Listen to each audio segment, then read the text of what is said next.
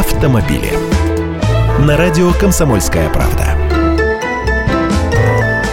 Здравствуйте! ГИБДД, избавляясь постепенно от некоторых своих так называемых непрофильных функций, расширяет круг своей деятельности в других направлениях. Например, у госавтоинспекции появится право участвовать в работе градостроительных и технических советов при проектировании и строительстве дорог и улиц. Сейчас соответствующий документ проходит стадию общественных слушаний.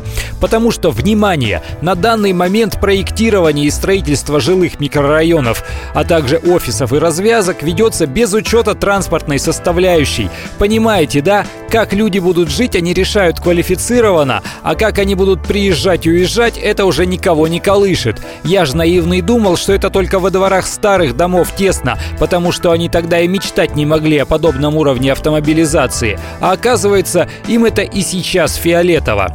Вот гаишники и будут должны объяснять, сколько нужно места и как должны быть проложены дороги. Это раз. А еще ГИБДД в будущем может заняться выдачей свидетельств о соответствии нормам безопасности транспортных средств, которые имеют изменения в конструкции.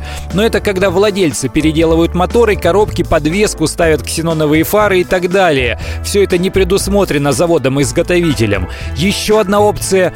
ГИБДД наделяется правом выдавать свидетельства о допуске транспортных средств к перевозке опасных грузов. Уже догадываюсь, что вы думаете на этот счет. Я Андрей Гречаников, эксперт «Комсомольской правды». Отвечаю на ваши вопросы в программе «Главное вовремя» каждое утро в 8.15 по московскому времени. Автомобили.